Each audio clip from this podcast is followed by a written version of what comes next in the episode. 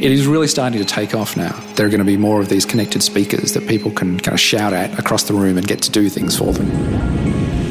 The trend is that uh, more people will end up doing what you have done.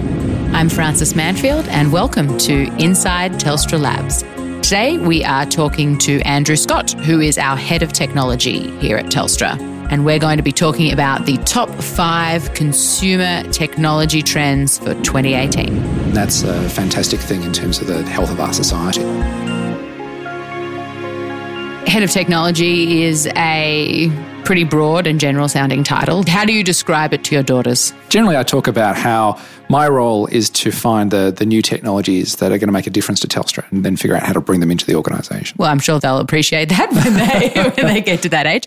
We are going to talk today about the consumer technology trends for 2018. This is really about how everyday life for everyday people will change next year because of technology.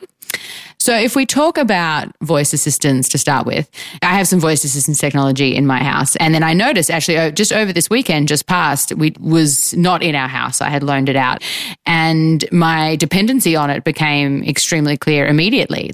So, if the, is the trend that next year my dependency is going to be uh, just what, five times as bad? I think that the, the trend is that uh, more people will end up doing what you have done. So you've been an early adopter. Mm. And what we're seeing in the market is that more people will start to embrace the same thing, that there are going to be more of these connected speakers that people can kind of shout at across the room and get to do things for them, to find out what the weather is or to start playing the latest song that they want to listen to or to answer a tricky maths question. You're going to you know, basically just speak and it will do what you want it to do. Mm. So are there like compared to how we use it at the moment, are there particular, you know, advances that you think it will make next year or new things that people will use it for? I think what we're seeing in the next 12 months is that there'll be more different types. So we've got at the moment here in Australia the, the Google based one and, and, I would imagine to see in the next 12 months that we'll see Apple's, we'll see Alexa's, uh, the one from Sonos has come out. So there's just going to be a plethora of these different connected speakers to suit anyone's particular choice of, of uh, technology supplier or, or, what they want to, kind of want to integrate with. So in particular, we've got different ones which are kind of cheap speakers that might not sound so good, but if you just want simple answers to questions, then they're fine. And then others which have quite advanced speakers in them that sound really good for music. And so if you're the sort of audiophile, you can fit them out throughout your whole house and have a bit of a, you know, you put on a party if you want. that, that does sound good. What do you think is the most commonly asked question to voice assistants at the moment? The top applications tend to be things like a, a timer, like a kitchen timer. It's a good hands-free application. So someone's trying to cook something and they just want to know, you know, give me a, you know, tell me when three minutes has passed.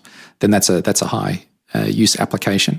Another one is around news. So people just kind of want to know what the latest news is. And then the other really popular one, of course, is music. And that's why companies like Sonos have started to get really interested in, in making sure that their speakers are connected in the same sort of way. And Gartner predicts, I think by 2020 in the US, three quarters of US households will have a connected speaker. So this thing is going to be huge. Well, if we move on to uh, another one, which I think uh, both children and adults are enjoying, which is esports. Um, I think the point of this trend is that esports is now a really big deal globally. So is it just that this is what Australia's sporting culture, the next evolution that everyone's going to be involved in? Well, Australia has a huge sporting culture. You know, we're very big on our different sporting codes. Uh, I think, though, that esports has been much bigger overseas. And mm. what we're seeing now maybe over the coming 12 months in Australia is it to really take off. We've now seen a, a mainstream TV channel really start to sponsor esports. We're seeing some esports leagues start to pop up, and we're seeing Australians actually starting to compete uh, at these international competitions where there's real prize money on the line, you know, millions of dollars uh, if they if they win. And we're seeing Australians actually bring some of that back home. So it is really starting to take off now. And in terms of people actually visiting an esports arena, that's even starting to happen where they're not just watching it on Twitch, um, but uh, for the Overwatch World Cup qualifier that happened in Sydney a few months ago, that was at a venue in Sydney that is often used for uh, large award ceremonies or um, or musicians that are coming to town. So I think James Blunt, for example, plays at this particular venue. So there seemed to be a huge amount of interest. The streams on Twitch, obviously, Twitch is a, a major sort of video streaming service for watching uh, games being played. So we're seeing things like the League of Legends, Counter Strike, Dota 2.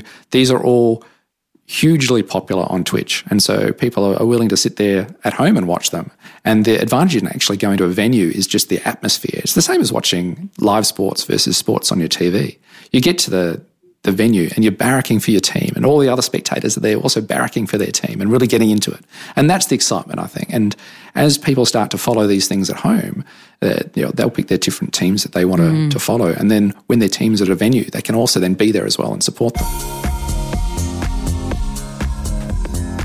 So we saw this past year Pokemon Go going crazy, of course, uh, and that's it's sort of in a in a game related context for augmented reality. So what what is then the trend? What's next that we're going to see next year?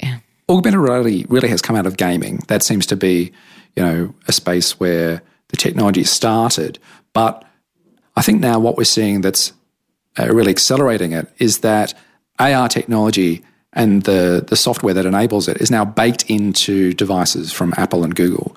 Just in the last few months, both of them have released versions of the operating system that have this kind of code.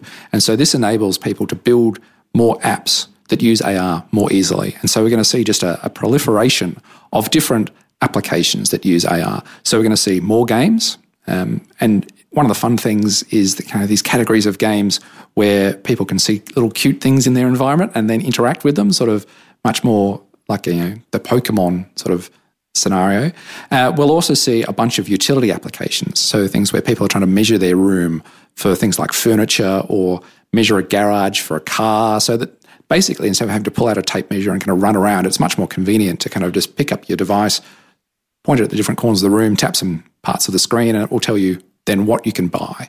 And so that'll make it much more easier for people to do purchases of big, bulky items online. Mm, I feel like uh, the Australian tradition of going to Bunnings, uh, getting overexcited, buying a lot of DIY stuff, and then never finishing the project that that may increase with with uh, supported by AR. That's right. People might be um, they might feel more confident with all the measurements of their rooms and things. So hopefully they uh, they follow the kind of measure twice, cut once sort of school of thought. Australians really do love their kind of DIY projects, so mm. uh, we'll see probably more of that. So transport as our next trend that we're going to talk about. Um, I mean, Uber's obviously been is is huge in Australia. Um, we've seen a few driverless car trials onshore. Is next year about actually finally having like mass autonomous vehicles on Australian roads? Now, that's still some way away. What we'll be seeing in the next twelve months is people will be getting. Uh, the ability to try out autonomous shuttles in particular. So What's a shuttle? Uh, a shuttle is like a small bus that takes you around mm. a hmm. particular location. So we've seen them in South Perth in Western Australia. There's been a trial running there, and people have been able to get on a little shuttle and have it take them around South Perth.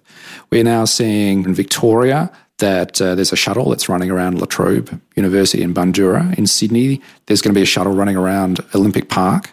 And so people are going to start to get to experience these autonomous vehicles for themselves. And then that would become just sort of normal life for everyone one day? Well, yes, I think we'll see that eventually people will start to use more and more advanced kind of driver assist technologies in their cars. And so that'll help them, particularly in driving on freeways where, you know, long journeys and, and it's a it's an easier problem for an autonomous vehicle to be able to navigate on a freeway where you don't have to deal with so much with traffic lights or people stepping out onto the road. Um, it's basically a very self-contained problem. And uh, hence why we're seeing driver assist technologies appear there first. Hmm, cool. Okay. So outside of uh, cars and, and small buses, what other sorts of transport changes are we going to see next year? I mean, I've noticed in Sydney there are all different types of bikes popping up. Is that something that's that's going to get bigger? Yes. Well, both in Sydney and Melbourne, there are all these different bike share schemes, and, and they're a bit of a revolution compared to the old types of bike share schemes that we had where you had to dock them. So these are dockless systems where you can grab a bike if you can find one. Uh, you can find them on an app and it tells you where to, to look to, to just grab one and you can grab it and then you can ride it where you want to take it and you get off and you leave it there. Uh, so it means that you have a lot more freedom on where you can go to. And we're also seeing, uh, just in terms of bikes, we're seeing adoption of e-bikes. So that's electronically assisted bikes. Uh, even my dad has one. Uh, what it's really good for for people who don't necessarily want to get uh, to their destination and then to have a shower. So it's it's helpful when you're kind of going up hills. Um, it's helpful for trying to travel a bit further. And if it gets people out of the house and cycling, then that's a fantastic thing in terms of the health of our society. So it doesn't mean that you can go without pedaling. You still have to pedal, uh, but it just makes it a bit easier. But it doesn't fix the problem of helmet hair upon arrival. No, we still need to wear a helmet when we're out on the road. right, but uh, that is fair enough. Um, the last trend, which I think is probably my favorite one out of these, is programmable slash educational toys. So it sounds like we're making uh, technology fun, which is great, and and perhaps a little more accessible to different ages of children. Uh, what what's your take on this? What are, what are you seeing around the place? Well, we've always seen toys getting more and more advanced in terms of their capabilities. They can talk, they can reply, they can sort of dance around. But now we're seeing the ability for the children to be able to customize the toy that they can actually get the toy to perform actions that they wish, that they can program it. And so, even though it's quite a simple type of programming, it does open up this whole world of coding for kids in a way that they might not even realize they're getting into. And we're even seeing schools start to adopt some of these toys as part of their classroom activities so children can get together and perform tasks in the classroom with toys. We're seeing everything from very low end, kind of cheap, few tens of dollars kind of toys that you can uh, program up to hundreds of dollars of toys uh, where they're very advanced and they're quite amazing the sorts of capabilities that you can get them to do. But outside of that, we're also seeing these little development kits that are useful for people to even do activities that they just can dream up themselves, kind of like the, the Lego kit of toys. So things like uh, BBC in the UK have come out with the BBC Microbit. And so that only costs about $20 and you can attach little leads to it and make uh, simple projects like banana keyboards. So the kids can touch the different bananas and it plays different notes, or you can have it produce different smiley faces or emojis on the screen. And so it's simple but fun. And uh, yeah, you can do all of this without actually having to touch a computer. You just use it using your smartphone or tablet and write programs for these things.